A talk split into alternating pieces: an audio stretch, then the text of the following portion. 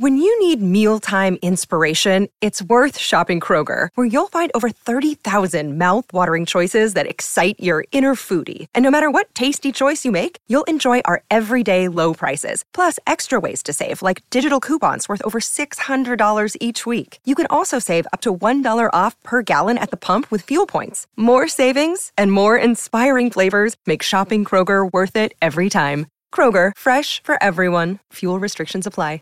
What's the easiest choice you can make? Window instead of middle seat? Picking a vendor who sends a great gift basket? Outsourcing business tasks you hate? What about selling with Shopify? Whether you're selling a little or a lot, Shopify helps you do your thing, however you cha-ching. Shopify is the global commerce platform that helps you sell at every stage of your business. From the launch your online shop stage to the first real-life store stage, all the way to the did we just hit 1 million orders stage? Shopify's there to help you grow. Whether you're selling scented soap or offering outdoor outfits, Shopify helps you sell. Wherever and whatever you're selling, Shopify's got you covered. Sign up for a $1 per month trial period at shopify.com/try. Go to shopify.com/try now to grow your business, no matter what stage you're in. Shopify.com/try.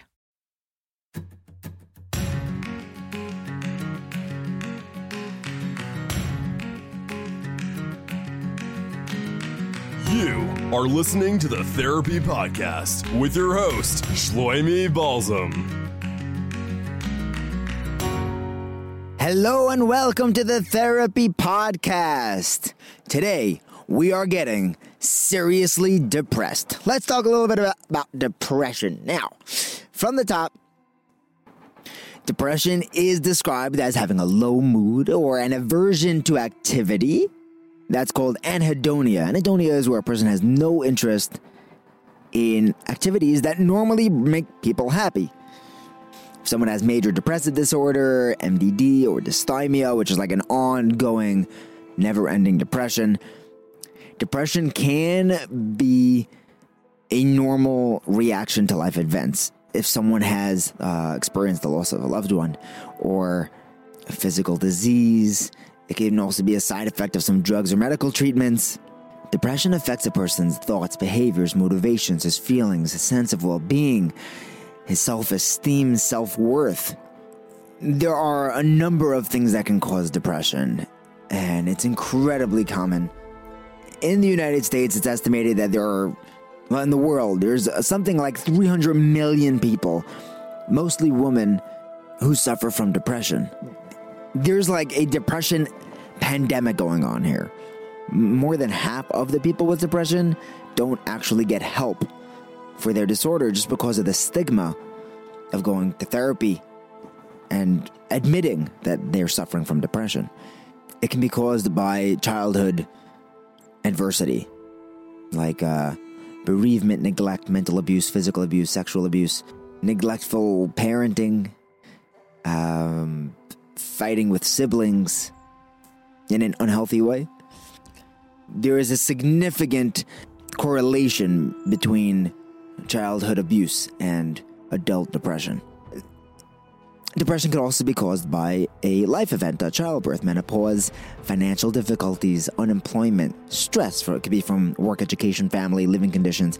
It could be a medical diagnosis if someone finds out they have a debilitating, a really bad medical situation. A bullying can cause depression, the loss of a loved one, national disasters, social isolation, rape, relationship troubles, jealousy, separation, or a catastrophic injury.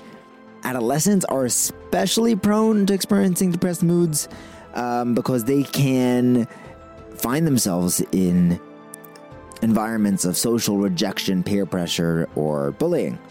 COVID-19 did not help depression at all, and there was a huge surge in levels of depression. The levels of clinical depression from 2019 to 2020, after the lockdown, it more than doubled. It was from 14.9% in autumn of 2019 to 34.7% in May-June area of 2020. This shows just how much life events can affect depression.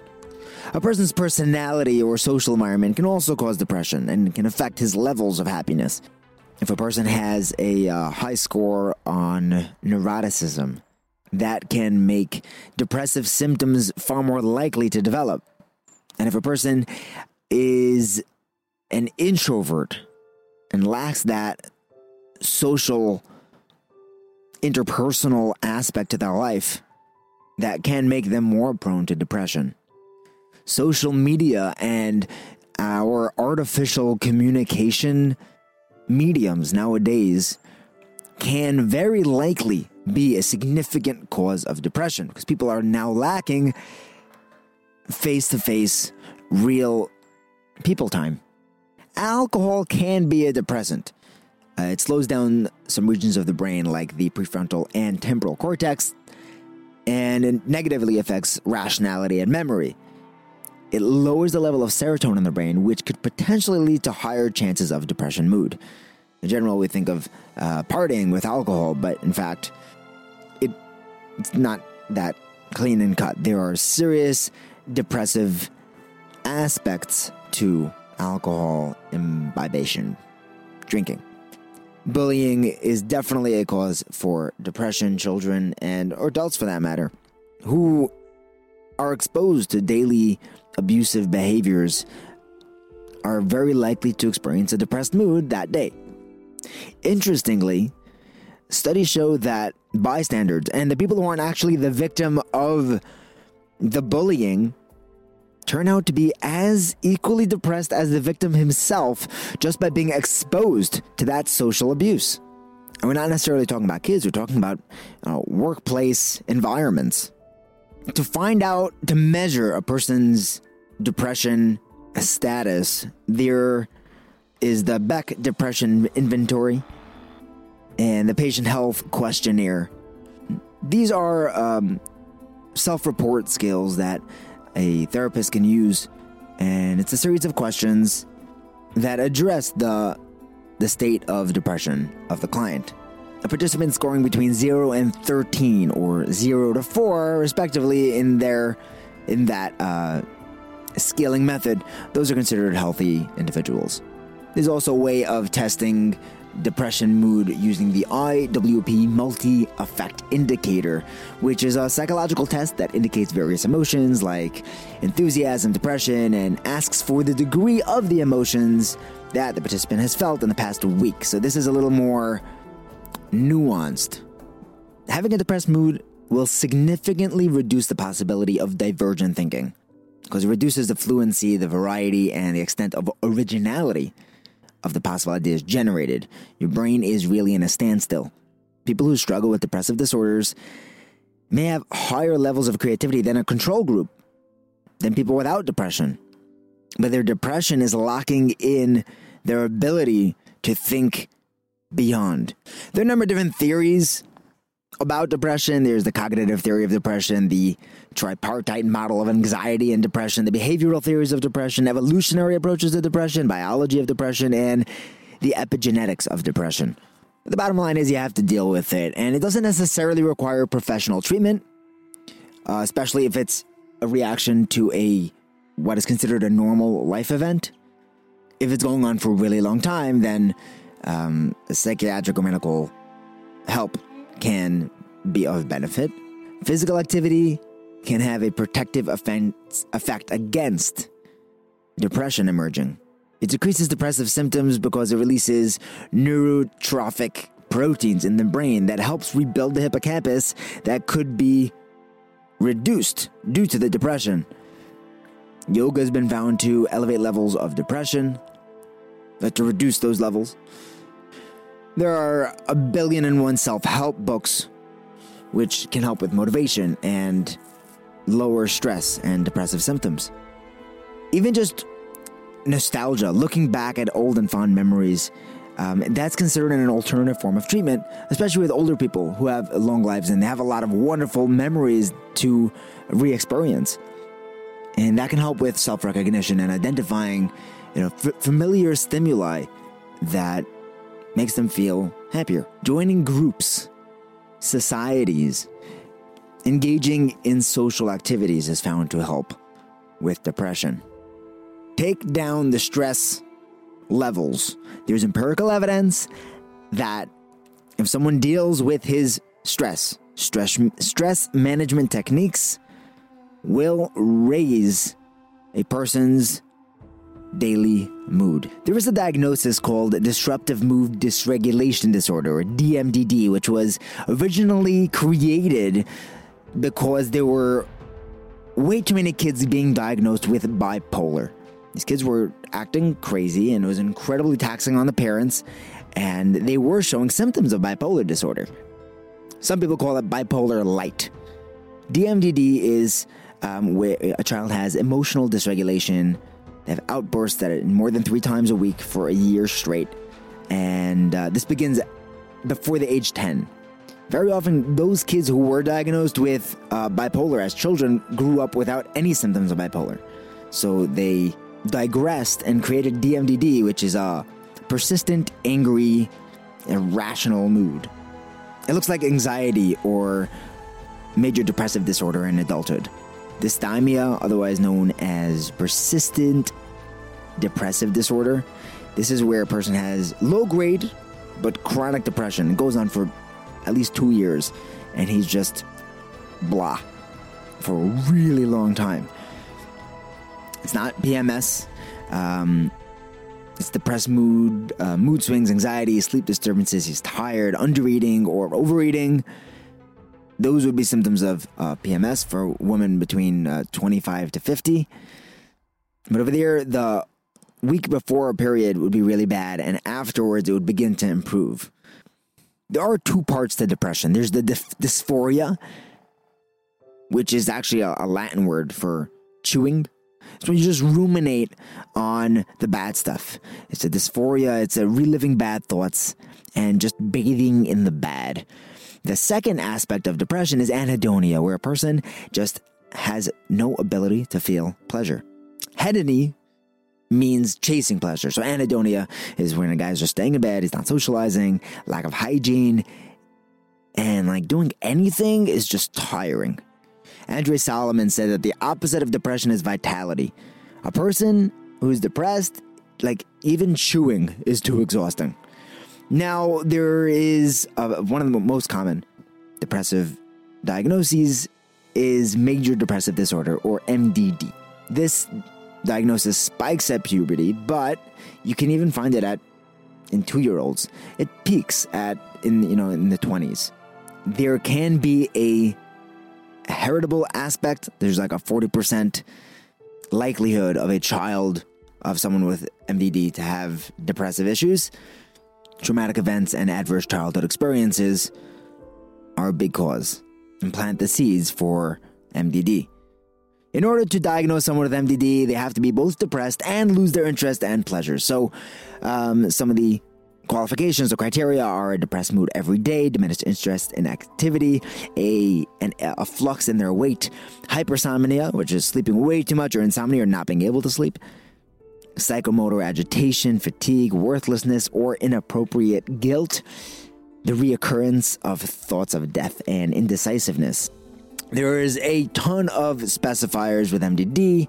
It could be with anxious distress, with mixed features like a little bipolar, melancholy features, psychotic features, catatonia, which is an immobility, postpartum onset, seasonal patterns where, depending on the weather, there'll be different moods. 10% of adults have been prescribed antidepressants. That's insane. But 10 people in a room, one guy there is on antidepressants. And that doesn't mean that the other ones aren't depressed. It means that they weren't diagnosed or haven't sought help. It's more prevalent. Depression is more prevalent in developed countries, which is fascinating to make you think that we're chasing after all of these advances and to make our lives easier, and yet we find ourselves more depressed than ever. Suicide is more common in older white men. Anxiety is 1.5 to 3 times more common with women. There is a pharmaceutical approach to dealing with depression. So again, we have 10% of people with depression taking drugs for it. There's MAOI, which is monoamine oxidase inhibitors. For the last few minutes that we have, I want to discuss anhedonia a little bit to get a clearer idea of what it is and its role in depression. Again, it's a reduced motivation or ability to experience pleasure. There's low motivation, desire for anything, a lower consummatory pleasure, doesn't like anything. The DSM puts anhedonia with depressive disorder, but also with substance-related disorders, psychotic disorders, personality disorders. This is where the person just doesn't want to do anything that's pleasurable. In PTSD patients, skills measuring these symptoms correlate strongly with skills that measure more traditional aspects of anhedonia, supporting the idea that anhedonia is an effective blunting, a restricted range of affect, emotional numbing, or a flat affect. There could be a number of neurobiological causes for anhedonia. In the frontal cortex as a whole, particularly in the orbitofrontal cortex, the OFC, the striatum, the amygdala, the anterior cingulate cortex, the ACC, the hypothalamus, and the ventral tegmental area, the VTA. These are the parts of the brain that show reward. This lights up when a person is excited, when he earns something. So researchers theorize that maybe anhedonia is a result of a breakdown in the brain's reward system, involving the neurotransmitter dopamine. About 70% of people with major depressive disorder have anhedonia. It's a core symptom of it. So even if a person doesn't have a lower depressed mood, but they're anhedonic, they could be diagnosed with depression. Depression often comes with weight loss, which may just be a symptom of anhedonia because the person just doesn't have any interest in enjoying food. Anhedonia also interestingly shows up with schizophrenia. People with schizophrenia are poor at having fewer positive emotions than healthy individuals. The difference is that with schizophrenics, they do have that same positive effect when they do get a rewarding stimuli. Maybe with monetary reward, some studies show that there is some reduced responsiveness. It also shows up with substance-related disorders, people who become dependent on drugs, alcohol, opioids, nicotine. Although it does become less severe over time, it's very high. It's highly predicted to relapse back into anhedonia. Again, we said it shows up with PTSD, with Parkinson's disease, about 7 to 45%. That's a wide range of people with Parkinson's also exhibit symptoms of anhedonia. It shows up with bipolar depression as well as ADHD. When the brain is not functioning well with its dopamine and serotonin regulation, they can also have their rewarding processes tampered with, which can lead to anhedonia. Probably more common is something called social anhedonia, where people have a disinterest in any social contact, and they just don't have pleasure in that social situation. So it looks like a social withdrawal. And these people will look totally indifferent to other people. It's not introversion, which is a non-pathological dimension of human personality. Social anhedonia will actually show up as a deficit in the ability to experience pleasure. Social anxiety also lacks that positive effect of social interaction, but also has an exaggerated negative effect to it. Social anxiety would be worse than social anhedonia. In the general population, males score higher than females on measures of social anhedonia. This could be based on genetic or hormonal characteristics that differ between males and females.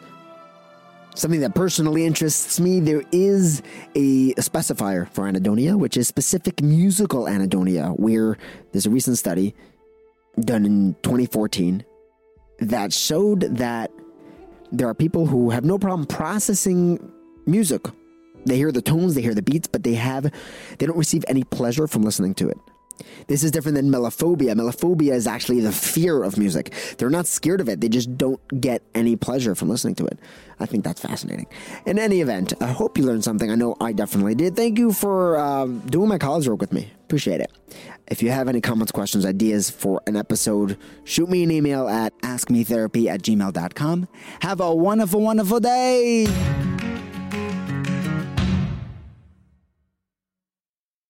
You know how to book flights and hotels. All you're missing is a tool to plan the travel experiences you'll have once you arrive. That's why you need Viator. Book guided tours, excursions, and more in one place. There are over 300,000 travel experiences to choose from, so you can find something for everyone. And Viator offers free cancellation and 24/7 customer support for worry-free travel. Download the Viator app now and use code Viator10 for 10% off your first booking in the app. Find travel experiences for you. Do more with Viator. Support for this podcast and the following message come from Corient. Corient provides wealth management services centered around you. They focus on exceeding your expectations and simplifying your life. Corient has been helping high achievers just like you enjoy their lives more fully, preserve their wealth, and provide for the people, causes, and communities they care about. As one of the largest integrated fee-only registered investment advisors in the U.S., Corient has deeply experienced teams in 23 strategic locations. Corient has extensive knowledge spanning the full spectrum of planning, investing, lending, and money management disciplines. Leverage Corient's exclusive network of experts to craft custom solutions designed to help you reach your financial goals, no matter how complex they may be. Real wealth requires real solutions. For more information, connect with a wealth advisor today at Corient.com. That's Corient.com. Corient.com.